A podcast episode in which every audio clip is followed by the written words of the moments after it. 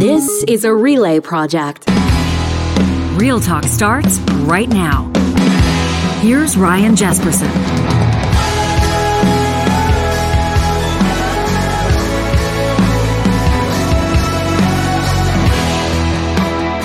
Well, we're grateful to have you here with us on this December 21st edition of Real Talk. Either the shortest day of the year or the longest night, you take your pick as we inch our way toward the holiday season and what we hope will be a, a, fulfilling time for you to recharge with loved ones. We've got some very special guests in studio today. In just a moment, I'm going to introduce you to Lew Jobs and Sandra Relling. This is going to be real talk, my friends. Lew is a real talker himself. He reached out with a lengthy email a few days ago following a, a powerful conversation here on the show. And we figured that this listening audience needed to be privy to Lew's story, Sandra's too a little later on in the show, we're going to find out uh, in unrelated discussion could hobbits actually be real? A retired anthropologist, a professor emeritus I'm out of the Department that. of Anthropology. This is going to be fascinating. Professor Gregory Forth, since the 1970s, Johnny, has been conducting field research on a small Indonesian island, mm-hmm. and they've been looking into these these these beings, uh, remnants of a society. It appears to be mm-hmm. organized mm-hmm. society but not quite humans. Then they're trying to figure out are, are they the missing link? Could they be hobbit type little creatures that the skeletal remains uh, appear to suggest they were. So we're mm-hmm. going to do a deep dive into one of these fascinating stories. When you tell us, real talkers, you want to see stories that have nothing to do with politics, this one would qualify. That's coming up in about a half hour's time. And of course, we'll take you out to the mountains uh, for another Wednesday edition of My Jasper Memories presented by our friends at Tourism Jasper. Before we officially get the show rolling, I have to ask if you're signed up yet for the Real Talk Pond Hockey Classic. It goes Saturday, February 4th. Check out our website, ryanjespersen.com. You go to the events link, and then you go down to Pond Hockey. Super easy to learn more about this annual event at Larry Olexiuk Field in St. Albert in support of the Canadian Progress Club. The charities that will benefit from this, Uncles and Aunts at Large and KidSport St. Albert. We're doing everything we can to remove barriers to sport and make sure that as many kids that want to have the option or the opportunity to play in organized sports, including hockey. We're looking for teams, teams of four or five skaters. We've got room for 36 teams. Of course, volunteers make it happen and sponsors as well. If you sign up your team before December 31st, you're going to qualify to win an early bird prize worth more than $500. It's the Real Talk Pond Hockey Classic in partnership with the Canadian Progress Club St. Albert, and you can learn more at ryanjespersen.com under the events link. Hopefully, it won't be minus 40 that day. Oh, man, if it's minus 40, I don't know what we're going to do. We're in trouble. We had one a few years ago. So last year was the inaugural Real Talk tournament, but there's a long history to this one. Mm-hmm. They've been they've been running it for 13 years now. It's got an amazing tradition behind it. Mm-hmm. And I remember we were down in Mexico as a family. Uh, we returned home at like four in the morning. The flight got in really late or really early, depending on your perspective. And we, we went from like 28 degrees Celsius to minus 25. Yeah. And the tournament still ran that day. They did an amazing job. Last year's it was like minus three. So you're saying there's no way we can get out of perfect. This. We say rain or shine, sleet or snow. We know that takes on a whole new meaning when you're talking February in Alberta, but it promises to be an amazing event and more bonfires than the average person could even oh, keep track of. So we make sure that everybody's warm. warm yeah. We got the warming tent mm. with our friends from Central Social Hall and Molson are always in, in great Beautiful. support of that. So it's going to be an awesome day. Love Last CHS. year we raised 50 CSA. Gs uh, oh. for charity, and so we're hoping to top 50 grand this year. So we'll, we'll see if we can make that happen with the support of amazing sponsors. Again, ryanjespersen.com under the events link. We were talking about homelessness. We've been talking about it quite a bit on the show recently, including yesterday in an exclusive sit down one on one with Edmonton's mayor, Amarjeet Sohi, who joined me in studio. Now, typically, it's small talk, isn't it? It's lazy to kick off a conversation with talk about the weather. But on days like this, in our neck of the woods, when it's flirting with minus 40, degrees Celsius, that becomes more and more relevant, especially when you're talking about marginalized members of our population. I'm blessed to be joined in studio by two guests this morning uh, here on behalf of the 60 Scoop Indigenous Society of Alberta. And they bring personal stories to the mix as well. Lew Jobs, a longtime friend of this show, and Sandra Relling, president of the 60s Scoop Indigenous Society of Alberta. It's wonderful to have both of you here. Thanks for taking time out of your mornings to join us. Good morning. Thanks for having us. Uh, Lew, I'm going to try to paint a picture uh, for people that are listening to this on the podcast, and there's going to be thousands of them. You walked in here with something that absolutely took our breath away a soapstone carving, uh, an Inukshuk. Yeah. Uh, appears to be a polar bear. Yeah. Can you tell us about this? This is something that you created. You carved this. Yeah, I carved that. I've been carving uh, for about a year now, so it's just a hobby. Um, I like carving Inukshuks. It's uh, You just started carving a year ago? about a year ago. This looks to me like something that a master carver would do. Where did did you grow up uh, watching carvers work? Did you grow up watching artists? The only time I ever got to watch any artists is when I was up in Tuk, um, back home where I was, where my I'm originally from is Tuktoyaktuk, and uh, I have relatives that carve. Uh, uh, they're master carvers. They they're really good. Uh, mine looks like hackwork compared to theirs, right? So Johnny, I don't think this looks like hack work. Do you think this looks like hack work? Not at all. This is uh, this is one of the most beautiful things I've ever seen. What does it What does it represent to you when you when you're carving? What are you expressing? Well, I like carving Inukshuks uh, because anybody who sees one knows it's usually has something to do with with Inuit people, Inuit culture. I didn't grow up like that. You know, that's part of being a 60 scooper. So I got into carving Inukshuks, and then I added uh, bears and shapes and did some cutouts and stuff like that. Put in um, some dream catchers and some of the ones that I've done, and then this one here kind of stood out. Sandra, you're president of the 60 Scoop Society. Does does does this? What does this invoke in you when you see a carving like this? Where, where does your head go, or what is what emotion does that bring out in you, if any? I think just the, the resilience of Indigenous people, having grown up away from the culture, to be able to come back and create something like this is absolutely phenomenal. And the work that goes into it. Uh, Lew did a class for us about three weeks ago, and we were all able to take part in doing that. And for me, it was very calming and it evoked emotion that I hadn't really touched on before. So to be able to know Lew and know that he's able to do carvings like this, um, after having spent a lifetime away from Inuit culture, um, is just phenomenal. Yeah, no kidding. Um, I'm looking forward to a conversation here. We've got our coffees going, and I've encouraged you both to treat it like we're just hanging out at a coffee shop, speaking freely, because I, I envision this morning being a real perspective check. And I experienced a perspective check on my own, Lew, when you sent me an email, a two pager. This was this. You poured it all out. You left it all out there, and and and you said I. You said I was watching your. Uh, you watched our Alberta municipalities roundtable. Yeah. This was last Friday, and we were, we were talking to three mayors. Yeah. Uh, the mayors in Alberta Beach and Wetaskiwin and St. Albert. And we were talking about homelessness. You said you said talk about homelessness is always interesting to listen to for me because I was homeless for a number of years. You, you talk about your, your time in Edmonton and Calgary on the streets in Vancouver and Winnipeg and Toronto. You comfortable talking about your journey as as a young child and a young man, and ultimately uh, where you wound up experiencing homelessness across Western Canada? Yeah, yeah, sure. Anything. Where did it all start for you? Homelessness? Well, where were you born? Born in Tuktoyaktuk, Northwest Territories. And and how long were you with your family? Taken a birth.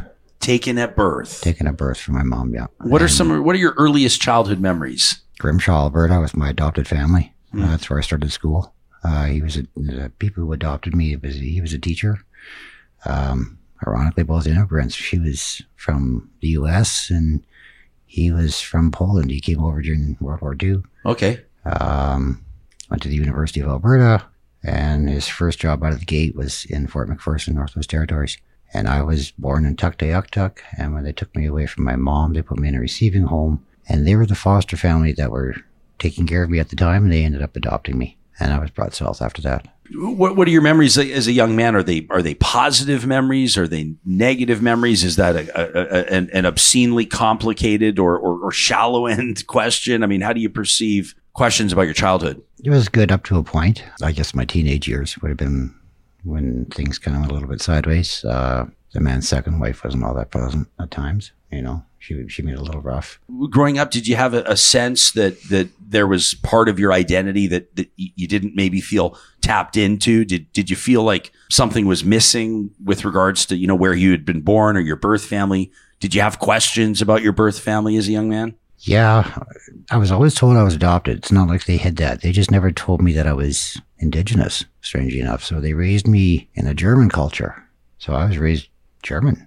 Uh, second language, first language is English, second language was German. Um, I didn't know that I was Inuit until I was like 10 years old. to be Wow. fair. Um, growing up, I was teased a lot in school about looking Asian. Um, a lot of racial slurs being thrown at me. I don't, I don't want to say the names. I really don't. Yeah, no, that's you don't have to. So there was a bit of confusion there. Like, and I remember going home going, well, when I didn't look like any of the other kids. There are no other Indigenous kids in my school. I was the only one there. Um, so yeah, we stuck, I, I stuck out. I think Sandra stuck out in your school. I'm not sure, but you know, I didn't see any other Indigenous kids. We didn't see any other Indigenous kids because we were taken from our families. Most of our families at that time, when I was growing up, were in residential school. So that, you know, there's a bit of a tie in there, but, um, you know, something completely different. We were alone. Sandra, how does your, your your childhood experience compare to Lew's? Is it similar? A it's similar very story? similar. Yeah, I was uh, placed in a receiving home when I was about uh, 11 months old and taken from the Charles Camsell Hospital after I'd been in there um, with some health issues. And my mother was contacted by the hospital, said, Your daughter's being released. Can you come in and pick her up? So by the time she went from Alexander, we're talking back in the 60s, by the time she found a vehicle to get her into the Charles Camsell Hospital to pick me up, I'd been apprehended. And she never saw me again until I was 21. 21. hmm Yeah, had no idea where I went. The government didn't explain to her that she was signing surrender papers, which we've found out that that's very common. I grew up in a very small community west of Edmonton, about an hour from my birth community, and was the only Indigenous person in the town. Um, very much a part of the community, never felt like I was different than anyone else, never treated different than anyone else that I can remember.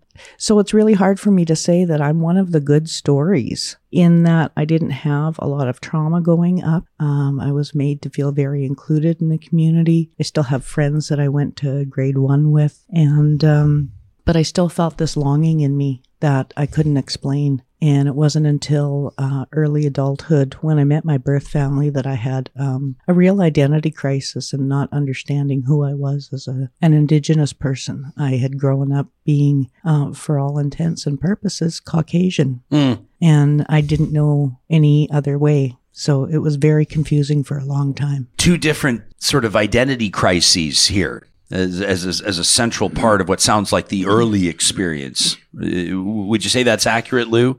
Yeah. trying Yeah. to trying to pin it down, trying to understand why even as a young kid you, you you you looked different or the kids pointed out these differences in your appearance. You didn't have a full understanding of your background culturally, geographically, etc. No. So how did you find yourself? I mean, you said your your homeless experience was it was through your 20s Yeah. for the most part. For the most, or, um, late teens, early, and throughout the 20s. when you look back on it, and I'm, I'm certain this is a complicated question, Okay. uh, but but what got you to that point? Was it was it one singular thing? Was it a series of things?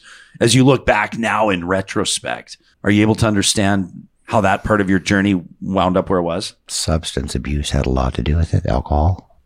And I started off, so I was 16 years old when, uh, no, basically I was kicked out of my house. 16 years old and you're, and you're homeless. You not going to make probably some of the best decisions in your life, especially when you had alcohol to it.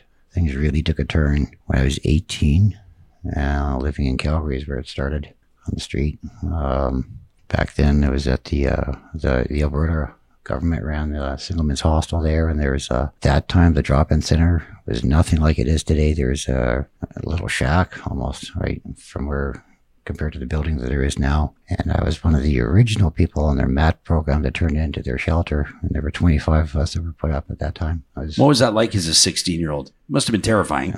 scared, totally scared. I mean, I've got kids now. I look at my son; he's 15 years old. I can't even imagine him in a year trying to make decisions out on their own, on you know, living, you know, living that kind of a lifestyle. It, it, it terrorizes me just to think that you actually that, that could happen. we were we were hanging out and, and just having a coffee before we started the show, and um, and we, we were taking a look at a photo that you provided to us, a photo of you with with uh, your, your son. Um, is it Leighton Yeah, Leighton. and Cheyenne, your daughter? And and I and I commented on what a beautiful picture it is. Yeah. what a beautiful picture it is. And, and, and you said to me, "That's the last time I saw Cheyenne." It is. Yeah. Would you tell us that story? Sure. So Cheyenne was born 2005. Uh, that was two years before I hit sobriety date. So I was still drinking and still using at the time.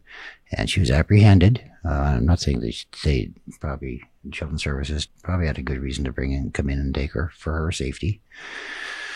Um, they put her into uh, the foster system, and then I found her again because I wrote a letter to Children's Services saying, "Listen, you have my daughter. She was PGO, which is permanent guardianship. Um, if she ever wants to f- to find me, can you give her my my name, my information?" And they wrote me back saying, "Would you like to see her?" I, oh shit, yeah. You know, of course I want to see my daughter, right? What they didn't tell me was that she was in a foster to adopt home, and that they had already promised her to this family, Caucasian family, uh, and they had full intentions of, of adopting her. And then it that's how it went. I didn't get to bring her home clean, sober at the time, um, housed, working. None of that seemed to matter. What mattered to the other at the time seemed to be was they keep their word to this family. So we, I never did get her back. You you still to this day have not seen your daughter since. No, no. Uh, she's uh, she just turned seventeen. So Does she know how to find you? Do you know how to find her? mm, no, no. I do know that she's in the. Uh, she was in the Stony Plain area. People had adopted her in that in pretty close to home where I live. I live in Spruce Grove. Ironically, I, can't- I have yet to see her.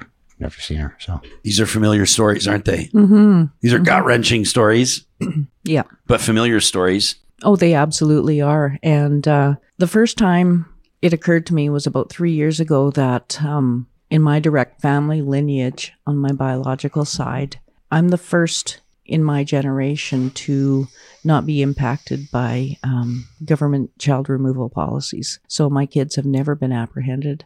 Um, it's something that I still worry about today. I have a 16 year old son, and uh, you know that fear is always there. And You're why- the first in your family to not have their kids taken. yeah, yeah. We keep u- using the word apprehended, but I want to let's be cl- so every people that maybe don't quite understand what's what what what that means or what's implied there. Um, losing your kids. Mm-hmm. No, there's no reason why you would lose your 16 year old. Is that's just something that is hardwired into you based on you and your family's experience? it's still always a concern that I'm going to make a decision or make a choice that's going to impact um, my ability to raise my sons and my daughter. And uh, it's it's stayed with me throughout my life as a parent. And I uh, I know countless people who are in the same situation that that's a constant worry that your children are going to be apprehended because of some choice that you have made and based on a policy that was made by people who don't understand your culture.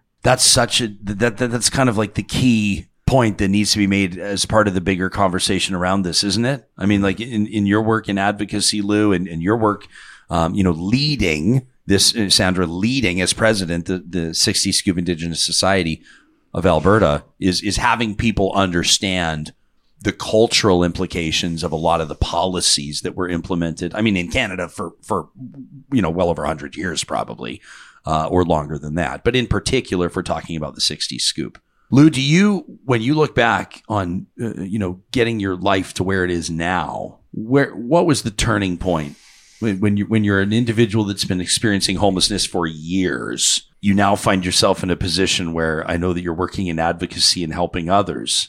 What happened? Well, it didn't start off all that good. Uh, my last drunk on this planet to date uh, was in St. Paul, Alberta. I got hammered on some mouthwash. Uh, You know, I'll be honest here. Dude, alcoholism took me down to a road that I never thought I'd ever go to. Mouthwash, rubbing alcohol, living outside, living homeless. I passed out in front of the St. Paul Friendship Center and was arrested.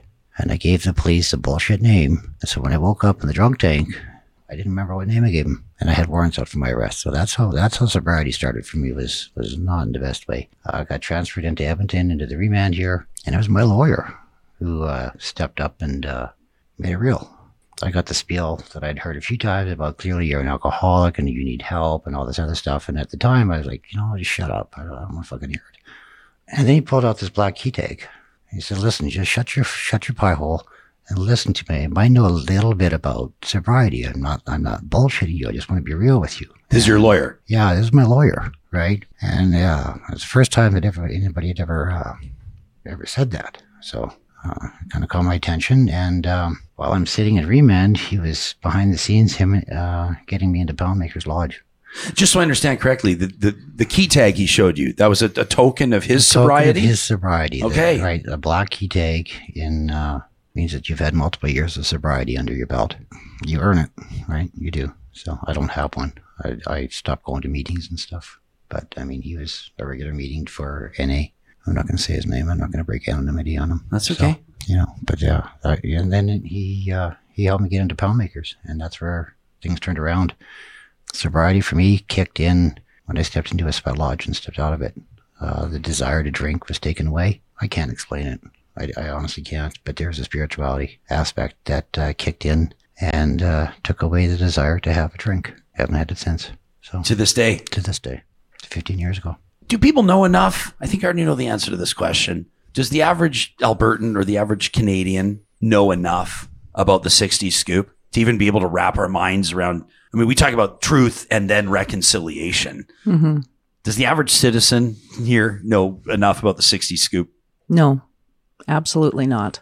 We are, we've become very well versed in residential schools, and so it should be, and all the trauma that went behind those child removal policies. We're kind of the second generation of residential schools because after the schools started closing, there were still means in place to take children away from their parents, and that is what led up to the 60 scoop. So um, it's never really stopped.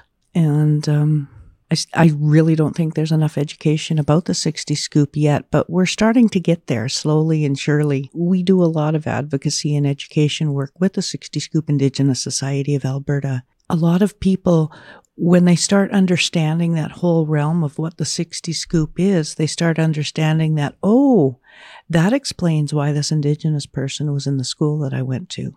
And it kind of clicks in. And for many people, they get a greater understanding because they can relate it back to somebody that they've gone to school with. Sure. Can can you help the the, the, the general audience of this show understand? Like my, my understanding, and Lew, we were even briefly talking about this before the cameras started rolling. Yeah. About some of the unique challenges that survivors of the 60 like and, and i want to ask the question carefully because obviously when you start talking about residential schools and you talk about the treatment of indigenous people in canada over the course of decades obviously this is a is a is a major conversation it's a national conversation that people are wrestling with at an individual level at the different levels of politics and policy and everything else but there are some things I think that that that are uniquely specific to the 60s scoop or to survivors of the 60s scoop. Are you able to articulate articulate those in a way that, that people can understand some of the specific challenges or maybe some of the specific conversations that you would like to see people in this country have about the 60s scoop and about reconciliation? I think it's really important, especially for people in uh, helping positions like uh, medical profession, health, education, to understand that um, when you see an Indigenous person, it's their life experience that forms who they are as a person. And being a part of the 60 Scoop, um, we were entirely removed from that culture. So, like with Lew and I, we both grew up as Caucasian children, so we didn't have that background of indigeneity to form who we are as a person until we were in our at as adults. So I guess my biggest takeaway here for people is that just because you see an indigenous person doesn't mean we all had the same experience. We all didn't go to residential school. Um, we all were impacted. Every indigenous person in this country was impacted by a child removal policy at some point in their life. My thinking is that my life experience is different than somebody who grew up with their culture. Right. So you can't label me as automatically assuming. And you can't expect my children to be, pardon the expression, but the token Indian in their classroom when you have a question on an Indigenous spe- experience to ask my sons or my daughter what their take on it is because they're still learning about their culture just along with me. So I think we really need to um, get rid of that label of the stoic Indian because really, until I was an adult, I didn't start learning about my culture. Because of my life experiences, I'm always riding a fence, whether it's in the non Indigenous world or in the Indigenous world. I'm never entirely 100% in one culture or in the other because there's always a pull back to the other side, no matter which side I go on. A lot of times I am treated very differently depending on which world I'm in. Thank you for sharing that. hmm I don't take this lightly. Like I, this is landing big time with me, and I guarantee with this audience as well. Uh, Lew, this carving that you brought in, this comes back to the carving. I mean, like what Sandra just said and talked about. Yeah. Uh, if, if if you connect with what she's saying at all, talking about uh, tapping back into or better understanding culture or experiencing culture or learning culture as an adult. I mean, for you, I didn't know you just started carving a year ago. When you when you sent me a photo of this carving, I thought I figured you'd been carving since you were a boy. No. And no. and that to me is like this represents so much. The levels of what this represent run so deep. Is it possible, do you think, to fully connect with culture as an adult? That's hard to do because a lot of culture goes back to language, and I lost my language. So uh, there's such a huge tie to indigenous culture and and, and to the language. Uh, trying to translate their their words into English, you lose the meaning sometimes, right? You really do. So in order to fully understand the culture, you should probably have a good understanding of their language as well, and I don't have that at all. Right now, I, I can go back to Tuk. I've met my family. I've met my biological family. Uh, we're close. What was that like?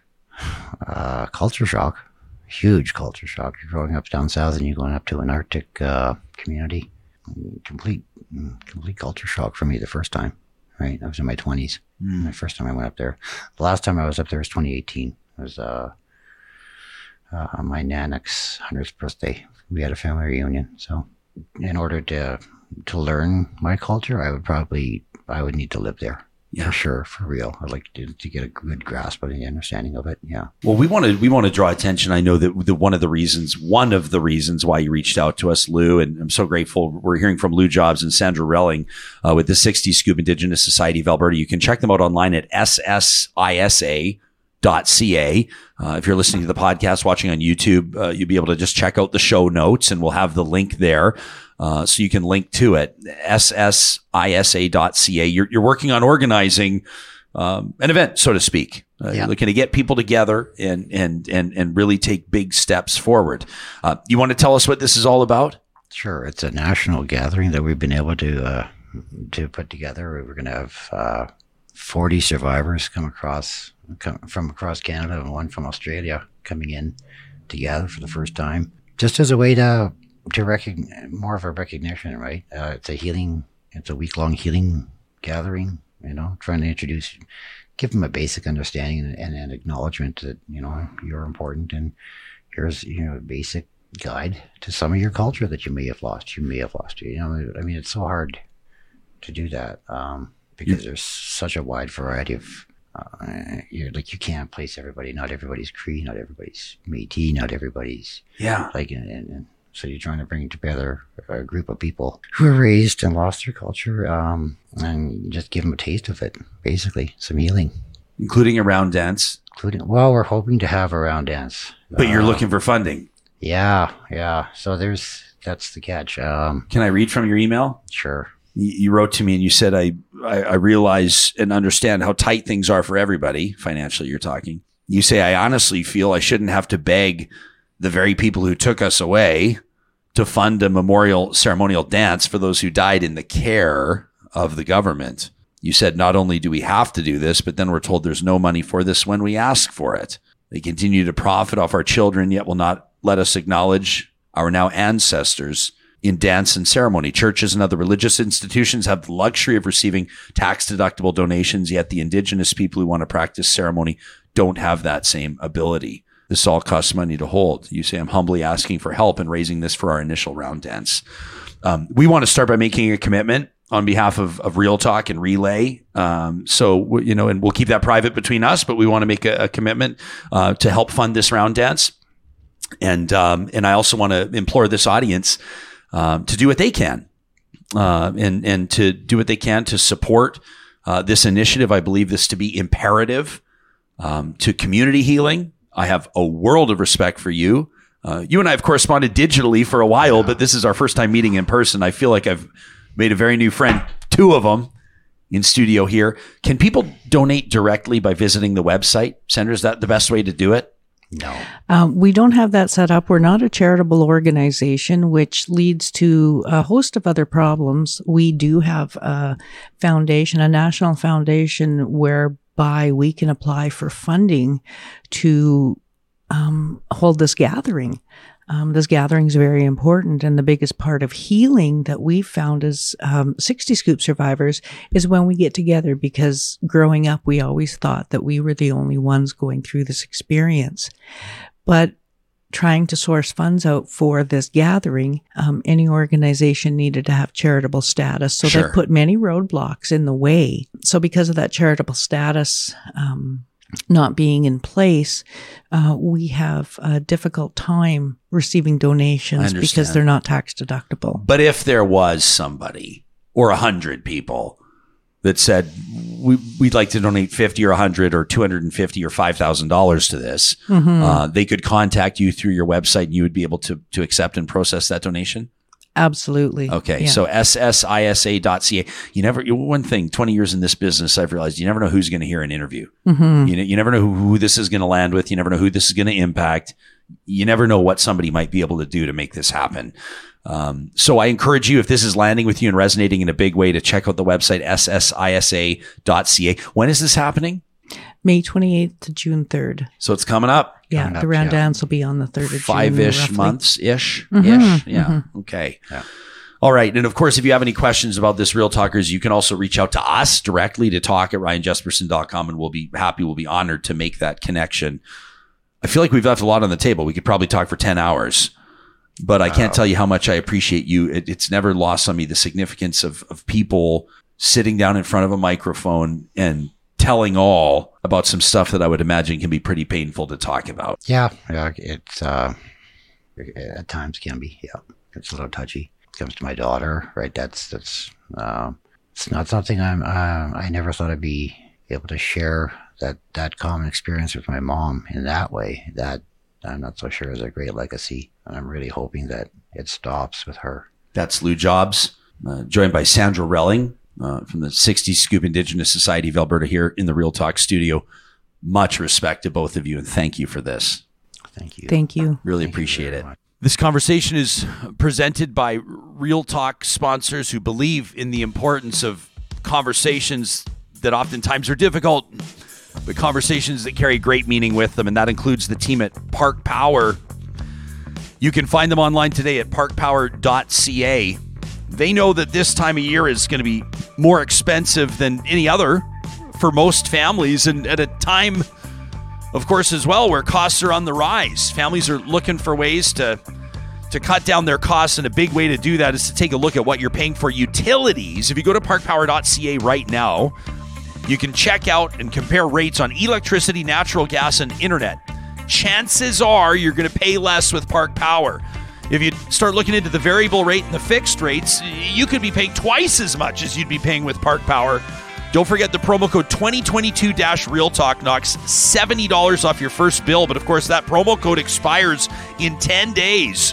You got 10 days to go to parkpower.ca. Why not do it today and make the move like my family did? We're saving money, have been since day one. Once you're signed up with Park Power, then maybe time for a bigger conversation about sustainable energy on your home front, right? Now, maybe it's your commercial building, maybe it's an industrial setup, maybe it's your farm.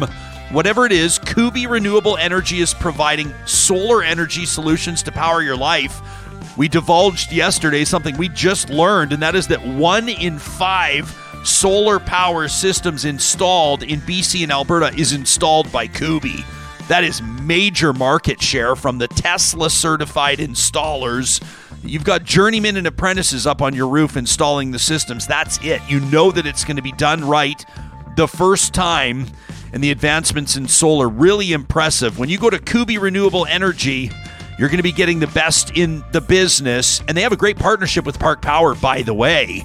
So when your system in the summer months is providing more juice than you need, Park Power is going to pay you back more than the big guys.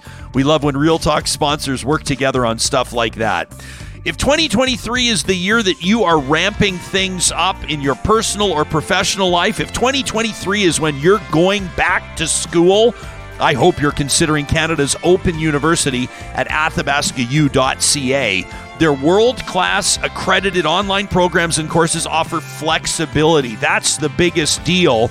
You remember when my pal Harmon Candola was in studio on the group chat roundtable just a short time ago? He talked about his wife and how there had been some COVID complications and they had new family members arriving and there were things happening in her personal life. She put her studies on hold at Athabasca University, didn't fall behind as she earned her master's degree because you customize the way that the course load plays out. I love hearing the real person first person testimonies of students at Athabasca University. You can check it out today at athabascau.ca. Uh, John, we have an update from our friends at Freson Brothers, by Oh, really? the way. Yeah, we have an update here they wanted me to share with you, and that is when we tell people if you snooze, you lose, sometimes it means that, well, you've missed out on something big like the Christmas dinner box. Uh oh. Yeah, enough real talkers went to Freson.com and ordered the Ukrainian inspired Christmas dinners that now they're sold out. They're sold out at the Edmonton store, but here's the good news they're still available for order at Stony Plain and Fort Saskatchewan Freson Brothers locations, all right? So you can still find them. And by the way, $60 to feed four people or $600 to feed 40 people. That's the best deal you're going to find. So they're sold out at the Edmonton store, but they're still available for order at the Stony Plain or Fort Saskatchewan locations. And don't forget as well, they have their Christmas gift boxes fully customizable at Freson.com slash gifts. Freson.com slash gifts for totally custom Christmas gift boxes from Freson Brothers. And we're sitting around this beautiful table in our Real Talk studio having conversations. That conversation uh, with our two guests there, Lew and Sandra, that's going to stick with me for a while. We're going to be processing that for a while. We envisioned beautiful conversations happening around this table, and we wanted the table itself to be special, and that's why we went to our friends at Urban Timber. They're taking reclaimed wood and working magic with it, including their box car collection, which you can check out online at urbantimber.ca. These are literally slabs of wood, uh, most of them fir. None of them look alike. Every single piece is unique. They've been riding the rails, literally on box cars. In some cases, for for they're over hundred years old. Well, they're be, they're being repurposed into stunningly beautiful tables and countertops and end tables. I mean, a cargo countertop? Are you kidding me? You want your home renovation to stand apart miles above anywhere else? You go to urbantimber.ca and you can learn more about what they're doing with reclaimed wood. Absolutely stunningly beautiful stuff. Well, this uh, next conversation, we haven't had a conversation like this in a while on the show. No, we have not. As a matter of fact, ever had one. I don't think we've ever had a conversation uh, where we have, in all seriousness, asked, "Could hobbits be real?" Uh, but this is the question that our guest has been endeavoring to ask uh, or answer, rather, since the 1970s. Uh, that's when uh, Professor Greg Forth first started his investigation uh, into these uh, small beings, these skeletons discovered on a remote Indonesian island uh, of what could indicate an early human species. Earlier this year, the professor released his investigation through publishing giant Simon and Schuster, uh, the book Between Ape and Human, an anthropologist on the trail of a human hominoid. The professor emeritus of anthropology, University of Alberta, joining us live on Real Talk this morning. Professor, welcome to the show and thank you for making time for us. Oh, well, I'm very glad to be here. Thanks. Uh, well, I think some people might think that the question is a is is is a bit of a ruse. They they might think that we're pulling their leg when we ask, "Could hobbits be real?" But but this is something you've dedicated your life to. Well, not not quite actually. I um, uh, no, it was mainly uh, in the 1980s when I, I began to uh, research uh, on Flores Island in uh, eastern Indonesia. And uh, I found one of the things I found, first of all, there was um, people talking about small bodied humanoid. or hominoid um, creatures, um, maybe just you know three feet or so high, uh, living a, a, cultureless existence uh, in high mountain forests, uh, somewhat hairy, uh, as you might expect. But um, yeah, what, what, really got me going was the discovery in late 2003 of uh, what's been called uh, the Hobbit. I don't like the name. Uh, the Hobbit is a mythical character. what you're showing now is is certainly certainly real. This uh, this has been interpreted as, as a new uh, hominin species, uh, Homo floresiensis. Um, the original dates were just 12,000 years ago or, or, so, which was, you know, I mean, remarkably recent. Uh, that date's been pushed back a bit to uh, 50,000 years ago, but it's still um, it, it, you know, it, it, still overlaps with with, with Homo Homo sapiens. So geologically, it's it's it's like yesterday. Uh, you might say that that this thing uh, lived, and uh, the um, the skeletons have been found only at one site. Uh, this is important on on Flores, just just one site. Um, you know, clearly they didn't just live in one in one place. Uh, so how long they survived on the island, uh, I, I don't know. But what what really um, you know, grabbed my attention was the fact that the the, the reconstructions of uh, Homo floresiensis, the fossil hominin, um, matched, you know, remarkably closely with what I was being told by uh, uh, local people, and in particular, uh, people um, in in the Lio region towards the uh, eastern end of uh, of the island. Um, you're showing them out there, so it's a kind of second bul- bulge along. Um, we're, we're, saying that these things are, still survive. They're very rare. Occasionally, people do still see them. So.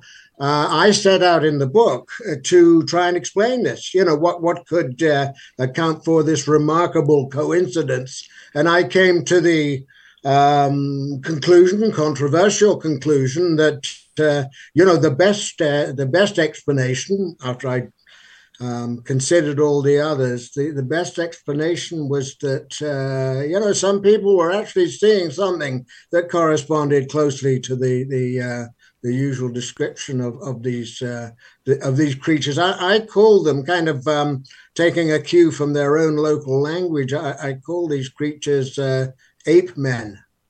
Ape which men. includes women as well, by the way. Yeah, ape ape people, ape men. So so so are you saying that these I mean creatures seems like such a harsh word to use because well, we're you, creatures as well. So yeah, know. we are creatures. You're right. Maybe I should quit being so freaking sensitive all the time. But so, are you suggesting that they could still be living? That there could be a? I mean, I'm only going to use civilian language because I'm not. I'm not a professor emeritus like you. I don't have a doctorate from Harvard or Oxford, rather like you do. Sorry to confuse the two. Uh, but but but is it is it possible that this is in a way the missing link? Uh, not the missing link, because uh, um, Homo floresiensis, let's just talk about uh, him or her. Homo floresiensis is, is uh, physically very primitive, very small as well, uh, hominin, and um, it goes way back. It's in a separate line uh, from ourselves, which is one reason I, I hesitate to call it human. I, I mean, this is a, human is a term that's never really been uh, um, defined by, by paleoanthropologists, uh, uh, philosophers all over the world, including in places like um, like the Lio region in Flores, have have been pondering for you know millennia what what what constitutes um, hu- humanity. So I, I uh, yeah, I, I, prefer a neutral term like creatures or or, or beings, although beings is uh, yeah, it's not quite as good as, as, as, creatures because it usually includes spiritual beings, which are uh, something quite uh, quite different. You know? So, what do the locals think? Like when when you when you speak with the locals and you hear testimony of of, of mm-hmm. Sightings, so to speak. Yeah. I mean, what's what's the story there? They're describing these these almost sort of hairy-bodied individuals, uh, unclothed, right? Um, Mm-hmm. Oh, sounding course, yeah. like, as you've pointed out, more primitive than modern humans, but but Oh, yes, much so. supposedly died out hundreds of years ago. What's the local story? Do they have a do they have a special or, or local understanding? Um, they um, they're quite fearful of of uh, of the ape men, uh, as the ape men are of of them. So uh, that's one factor, kind of limiting uh, contact between the two uh, the two species. Um, they, they they have a myth, uh, according to which a myth of origin, according to which the ape men derive from from humans. Um, kind of Darwin turned on his head, you might uh, uh, you might say. Um, they, they tell much the same myth, by the way, about uh, uh, about about monkeys. In fact, it's a common a common theme uh, uh, among what you might call pre-scientific folk. Uh, uh, that that certain animals derive from from human beings uh, rather than you know humans deriving from uh, um, a more animal-like uh, ancestor. So um, they, they, yeah, they're not too concerned about the origins of the things. They, they, they don't. Um, they're rare, as I said, so they don't really play a prominent role in in everyday. Uh, in everyday life, but they're found to be, I mean, by people who see them, they're find, found to be ambiguous, and uh, people react uh, in the way you would expect, uh, um, perhaps, to something that looks human, but it's not not quite. There's something wrong. It's uncanny. Um, and this is something I, I, I, go into in the book. The, those accounts, uh, eyewitness accounts that, that uh, describe the uh, observer's reactions are really the most the most uh, the most valuable. So when you like, let me I ask this question respectfully, but when you talk to people that that, that talk about sightings, is it is it like Nessie? You know, like is it like the Bigfoot? Is it like is is, is are, are they perceived maybe among the, the, the their fellow island dwellers to be, to be spinning a yarn? Uh, how, do you, ah, what sense did you get? Yeah, no, they're not. No, um, that th- there is is no uh, you know remarkable rejection or denial, nor is there any remarkable uh, acceptance. So they're considered by I can say everyone uh, certainly in, in, Lio country, as um, just another animal, um, but one that, that looks too human. This this mass grave that you talk about. Uh, oh yeah. Can I can I can I put a longer question together because here's where my brain's going, and please don't roll your eyes. Uh, but I, but no, but but you indicate to us that there was a mass grave discovered that that these these these creatures have have really the the only known or, or documented location is this one remote Indonesian island. Is mm-hmm. it possible that this was just a a community, potentially even a family or an extended family of really little people? Like what? Like is is it Yeah. possible that this was just one small community that maybe Mhm. shared some genetics, or or you know what I'm getting at? I do, and and in fact, I mean that uh, uh, that that that was proposed. That that that theory was proposed uh, back in uh, 04, 2004, when the the, the discovery of Floresiensis was. Uh, wa- was announced uh, that they were, you know, just kind of, uh, um, well, there, there were two or three variants, but one is that they they were um, yeah, uh, small people who, who uh, in addition, were suffering from some sort of uh, uh, disease, probably uh, congenital disorder, uh, probably microcephaly, um, which makes for a, a very small head, as the name suggests. Um, this has been shown quite conclusively not to be the case. The accepted view, interpretation, uh, in anthropology uh, now is that uh, Homo floresiensis are a, a separate uh, a separate species. They're quite different from uh, from modern humans. Not only are they small, but uh, certainly their physical features. Um, more closely resemble uh, chimpanzees and, and other apes than they do, you know, even uh, um, earlier hominins like Homo erectus or, or the uh, the Australopithecine. So uh, yeah, no, they're they're a, a strange bundle of, of, of traits, and uh, I, I, think that that uh, you know that that, that combination of uh, uh, of, of yeah hominin Homo. features and, and things belonging to apes or, or pre-Homo uh, hominins, that that um, that that lends support to the the uh, my phrase or their phrase as well, ape man. Do you? How has this landed with the greater scientific community? I'm a, I'm, yeah. a, I'm a little surprised. This seems to me, I'm, I'm sort of like this is washing over me as we're talking, and I'm wondering why yeah. more people aren't talking about this. Ah, well, the book uh, didn't uh, came out not not uh, not too long ago. Um, but like you should more, be on you should yeah. be on Jimmy Kimmel you, you would know, think so, yeah. You should be on CNN. That, man, but yes, yeah. Yes. Well, who knows? These things sometimes take time. It's actually got uh, the book has got uh, more uh, attention in uh, in the US and the UK and, and Europe than it has in Canada. So I I'm pleased that the the Folio report, you know, has has uh, uh, has kind of recatalyzed things. Um, but um, yeah, we're all in the same year that the book came out, so it's not it's not that late. But um, I, am trying to remember your uh, your original question. Well, now. just how this how uh, this why, has... well, let me let me talk. I do remember it. Um, I, I, why the scientific community haven't haven't responded? Good question. I, uh, I, I think there are some anthropologists, some paleoanthropologists who'd who'd rather I- I- ignore this, uh, the, the, the, kind of thesis that I uh, I, I, offer. Um, uh, but um, you know, give it time. I um, I, I hope. well, uh, let me just say that there have been articles uh, in scientific. Uh, um, journals, more popular uh, scientific journals like Science, Science Digest, and so on, on the book, and and you know magazines on from all over the globe. Um, and uh, um, one, uh, um, uh, I'm thinking in, in, particular one or two that, that did consult uh, paleoanthropologists. These are people who uh, specialize in, in human or hominin evolution, you know, and, and who you know actually uh, actually dig things.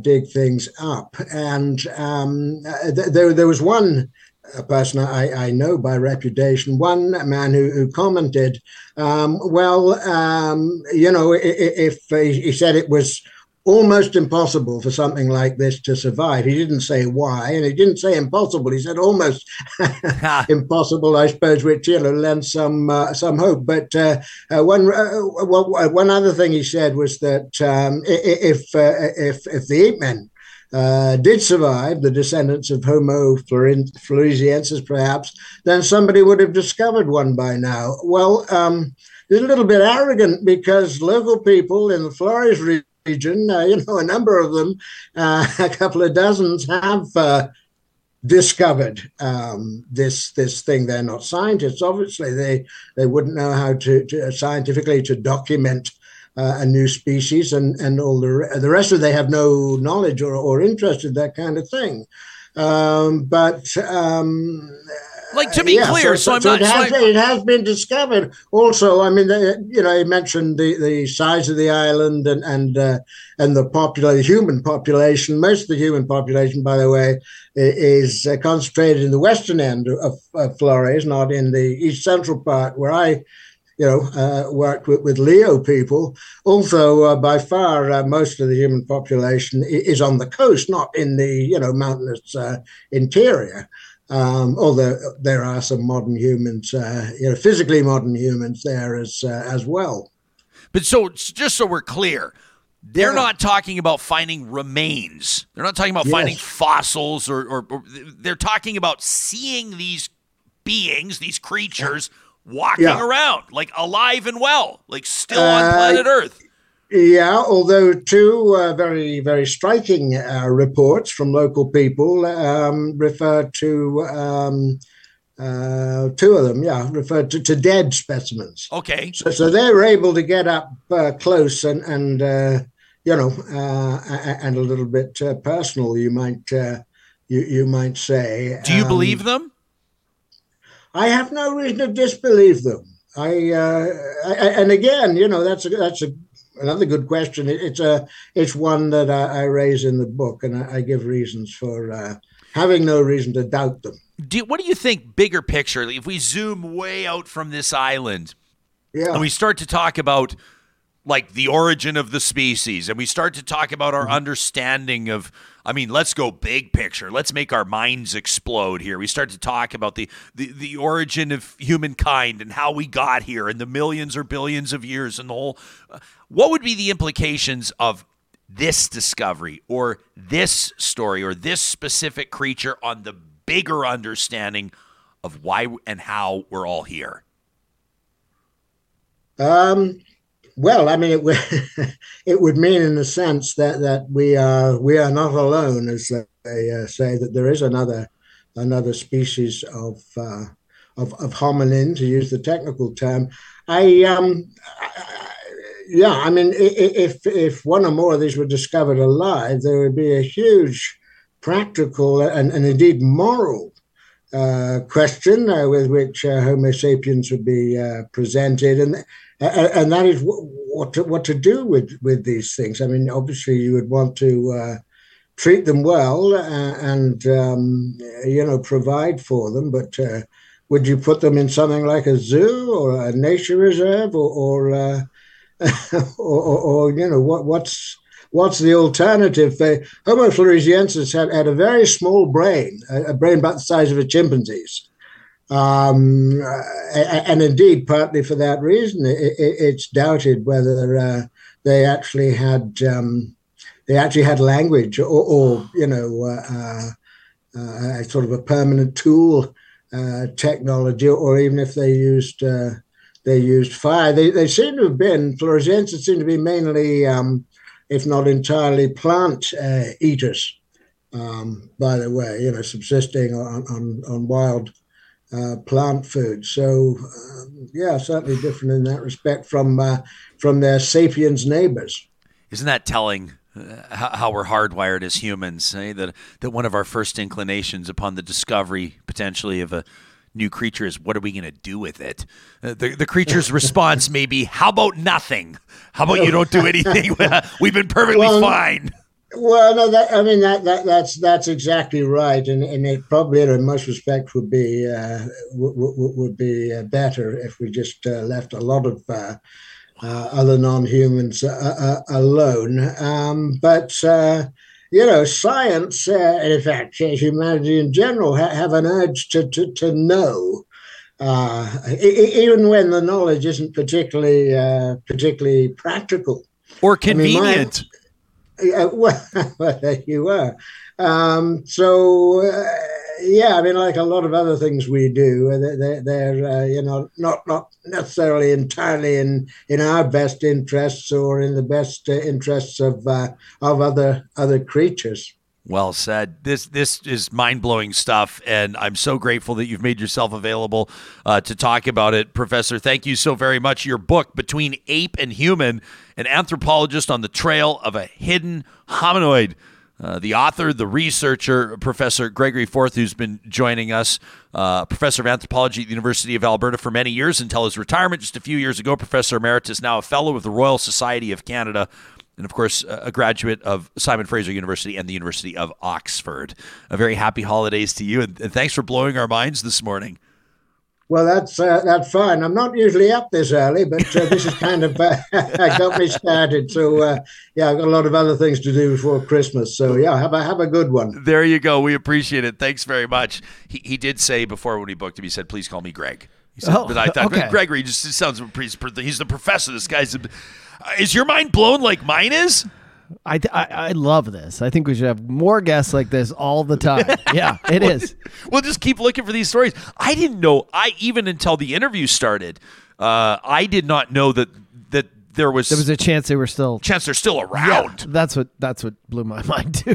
It's Do you think they are based on what you've just heard? I don't know. I want to believe. I want to believe there's there's other life out there, whether it's here or on other planets or whatever it is. And I, I just I'm so interested in this. Right? Is it possible for a being to exist? I mean, I think I think the depths of, of the ocean is I one thing. I- they say they're always discovering new species. Atlantis? Uh, well, but I mean, they, like you start seeing these wild. I follow these Instagram accounts of like they're like from the deep. Like once you start getting down into unfathomable. Mm-hmm. oh, I'm obsessed with that depths too. of the ocean. But the is it possible? squid and and everything that lives where there's so much pressure beneath Our son. Wyatt was asking Yeah. Mm-hmm. me about about you know he had learned about Sasquatch and Bigfoot in school as no I'm just kidding um and uh, but but he had questions about that like Mm-hmm. is it like is that possible? Is it possible? And then he as a seven year old was like how would nobody have seen them by now? And I said well some people think they have seen them. And then Mm-hmm. well what do people think about those people? Well quite frankly they think that they're they're either nuts or they're lying that's that's basically what people think. If someone claims to have seen Bigfoot or to have seen the Loch Ness monster or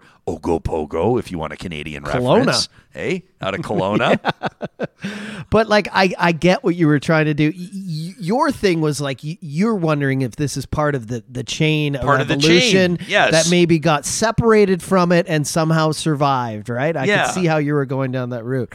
But I'm more the just. I would love to see if something just thrived and we we never knew about it. it'd be so cool.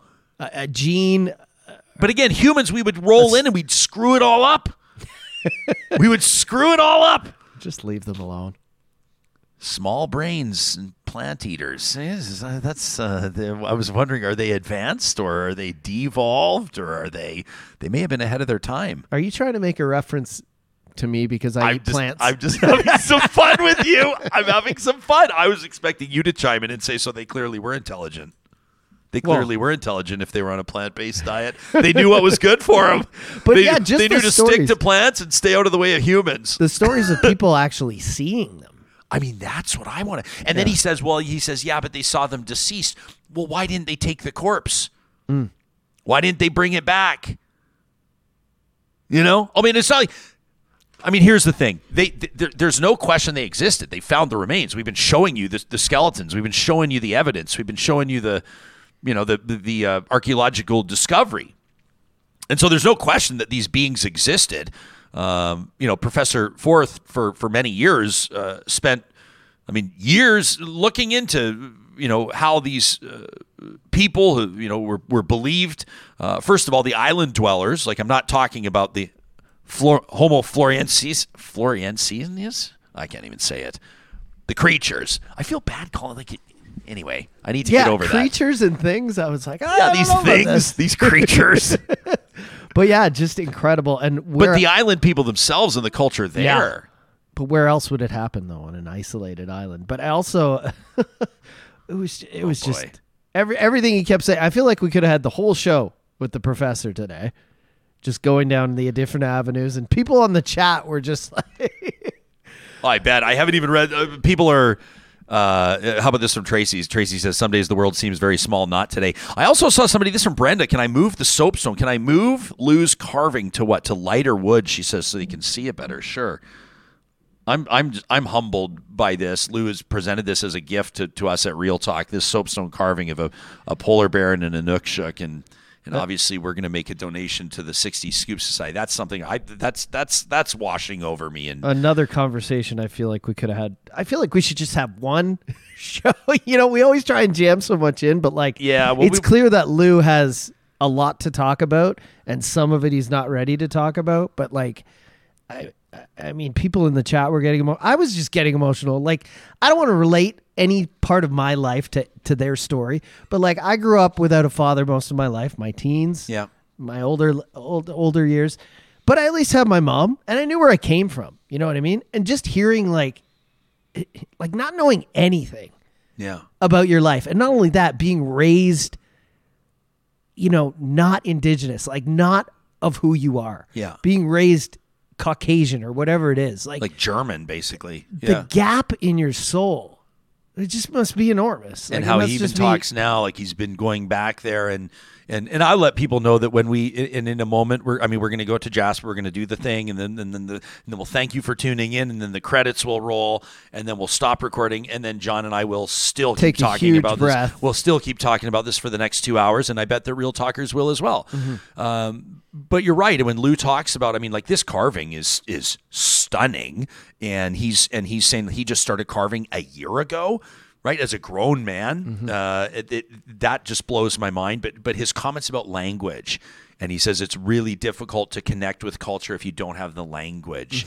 And we've seen, and I also appreciated them them making the point, both of them, uh, about how you know when you're talking about 60 scoop survivors and even the, the ceremony that they intend to hold in May into June and, and the round dance and everything, um, saying it's you know Cree is not Dene is not Iroquois is is not Saulteaux is not right. I mean Blackfoot is not like and the list goes on and on and on and on. The different traditions, different communities, different cultures, different languages, uh, and um, and these are just I mean it just reiterates to me just the the the huge importance of telling those kind of stories. Lew was, and you could probably tell a little bit so nervous to come on the show. Yeah. And I Well, he- said, I said to him, man, as best you can, you know, like try to sort of ignore the cameras and the microphones and all that jazz, and you're just sitting around a table with with friends and allies, and, Mm-hmm. and you just tell your story. But I said to him, there's there's no way for you to know, Lew, but I can guarantee it, uh, the impact that your story is going to have on somebody.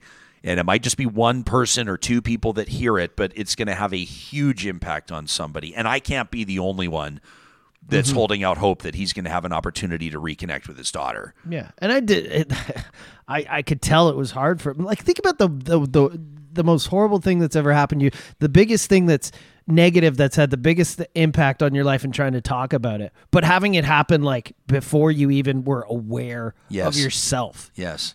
Like it's just. Uh, I was getting choked up the whole time he was talking because I know it's just like it's buried deep in him and it's so hard to dig it up, right? Yeah. This is a show that we vow to you that we're going to make space for these conversations and we're going to have conversations that, that, that sometimes are like entertaining and hilarious and, and ridiculous. I mean, this week's edition of Seriously, the podcast with Supriya Dwivedi that we've released is so the most fun we've had in front of microphones for a long time. And then we're going to have some conversations like we did leading off today's show that are going to be difficult and challenging and uncomfortable. And, uh, and that's why we're here. That's why it's called Real Talk. And, and we're so grateful again um, for, for Sandra Relling and Lew Jobs joining us this morning. Just really remarkable stuff. Every Wednesday, we head out to the mountains. It's uh, an opportunity to, to really be present in Jasper National Park to take in everything that the mountains have to offer. It's presented by our wonderful friends at Tourism Jasper, My Jasper Memories. And in this week's edition, uh, we want to put on your radar an opportunity to discover the tastier side of winter and indulge with Jasper in January's exclusive menus. Uh, starting next month, this is an annual tradition in Jasper. Jasper in January is one that we've not missed from going on 15 years because, in part, of the exclusive menus, the unique dishes, the irresistible specials that come with this celebration. Uh, these festival long specials, seriously drool worthy. Uh, I mean, number one, the Poutine Showdown. if you go to jasper.travel slash January, you can read about that. It runs for 16 days, and they're looking to award Jasper's top poutine. And so restaurants around town are going to create their own unique and tastiest and even wildest poutine. And then you can vote online for your favorite, which is great. I always love the the uh, the audience choice awards. Those are oftentimes the ones I know that means the most. What about whiskey, wine, and hops? You can learn more about that online as well. Whiskey, wine, and hops. It runs on the 14th of January. So circle your calendar. Break out your best knits, plaids, right? The ultimate après ski event. This fun annual highlight features scotch and wine and spirits and local and international beers and a selection of wonderful tapas and après snacks. That runs on January 14th. What about the Mountain Malanka? I love this. This is uh, Edmonton's Ukrainian Festival presenting the inaugural Mountain Malanka Ukrainian New Year's celebration in Jasper. This is going to be absolutely wonderful. Uh, join for a night of the winter culture and food, music, dance, and celebration. Uh, UFest redefines Ukrainian New Year by bringing a mountain casual vibe, which is going to be super cool on the 21st of January to celebrate and showcase rich Ukrainian tradition. All are welcome. Uh, to kick off this inaugural event on the 21st of January. And then, of course, there's Vinophilia, which is the, for the love of wine, your opportunity to come and sample wines from around the world and, and learn from experts uh, about their unique offerings. You can find details on this. Of course, again at jasper.travel slash January. This is one you won't want to miss. Uh, mingle with your friends, enjoy obviously delicious snacks at a cocktail style event, and then of course, it's wine o'clock as well. it's like, I feel like that's one of the most commonly printed t shirts these days. I feel like Friday at four o'clock until January 2nd is wine o'clock. Yeah, well, you're, you're going to make it all the way till 4 o'clock on Friday, are you, John? That's January 16th through the 20th. It's uh, a midweek celebration. It's an exclusive Jasper in January event with Jasper Food Tours founder Estelle Blanchette. This is one you're going to want to hit every weekday from 5.30 to 6.30. Great happy hour moment there. Taste and explore three different wines of a single grape variety. Jasper in January is happening January 13th through the 29th. You can learn more at jasper.travel slash January. And maybe I'll see a few of you out there. We're going to make sure we get out there and make our own Jasper memories. When you're shooting photo or video, posting it on Instagram or Twitter, make sure you use the hashtag MyJasper and Real Talk RJ. And we'd love to feature some of your Jasper memories right here on the show. You know, we're grateful every single day for the sponsors that ensure that this show stays on the air, and that includes the team at Apex Automation. John and I all week have just been recovering from their Christmas party. Oh my gosh, my face hurt from smiling through that Friday night. Their team, we told you about them crowdfunding a condo for one of their coworkers. They gave her the down payment for Christmas because she had a tough year. When they talk about people power, when they talk about people over profits, it's not buzzwords, it's real talk. It's the foundation that they poured when they started Apex Automation, and it's the biggest reason I would guess why they've grown like they have. The other reason, of course, is that they're the best in the business in automation. And it doesn't matter what energy industry you're in. It, it, doesn't matter what public service industry you're in. I mean, from from brewing to potash mining, Apex is automating the process and giving people back their time. If you're a professional engineer looking for a change of pace, looking to be appreciated more than you are right now, I suggest you visit the careers link at apexautomation.ca. If you're looking to upgrade your ride this holiday season, maybe put a big red bow on the hood of something, you know what I mean? Why not check out the 2022 Jeep Grand Cherokee, the Jeep Wagoneer as well for the full size 4x4 market, the best in the business, and you won't find a better selection than you will at Sherwood and St. Albert Dodge. You can shop them online or in person. You make sure you let them know that Real Talk sent you.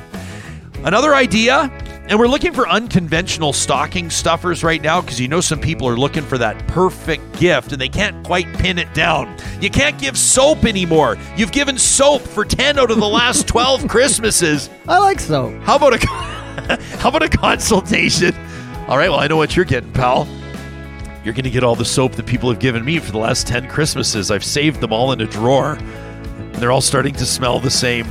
John, more soap than you could possibly use. Or what about a consultation with Mike and his team at Eden Landscaping?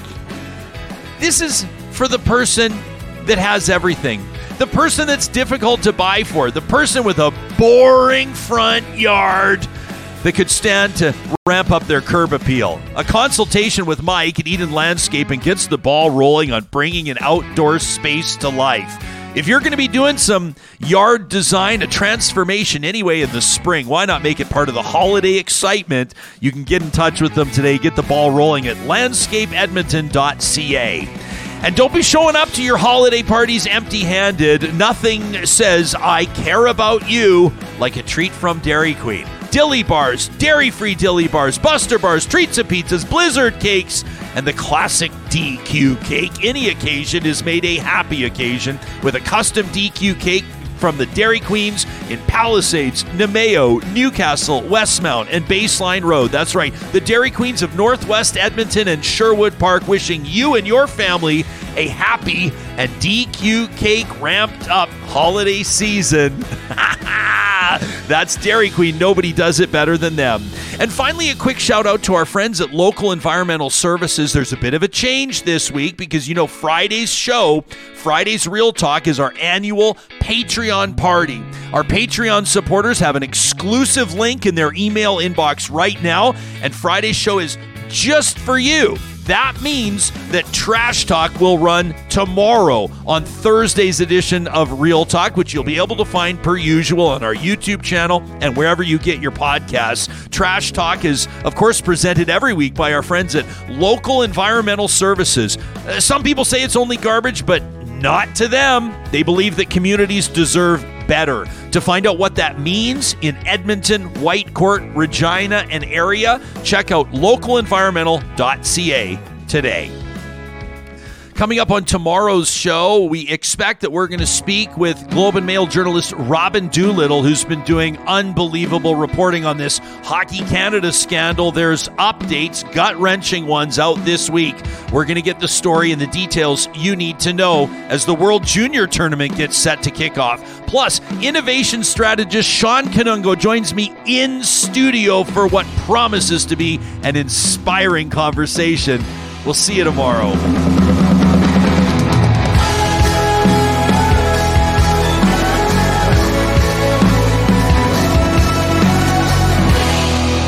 Real Talk is hosted by Ryan Jespersen, executive producer Josh Dunford, technical producer John Hicks, general manager Katie Cook Chivers, account coordinator Lawrence Derlego, human resources Lena Shepard, website design Mike Johnston, voiceover by me, Carrie Skelton.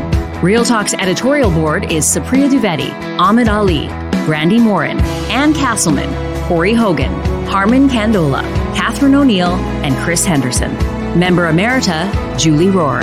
Real Talk is recorded in Edmonton, Alberta on Treaty 6 territory, the traditional and ancestral territory of the Cree, Dene, Blackfoot, Saulteaux, and Nakota Sioux, home to the Métis settlements and the Métis Nation of Alberta. Real Talk is a relay project. For more, check out ryanjespersen.com.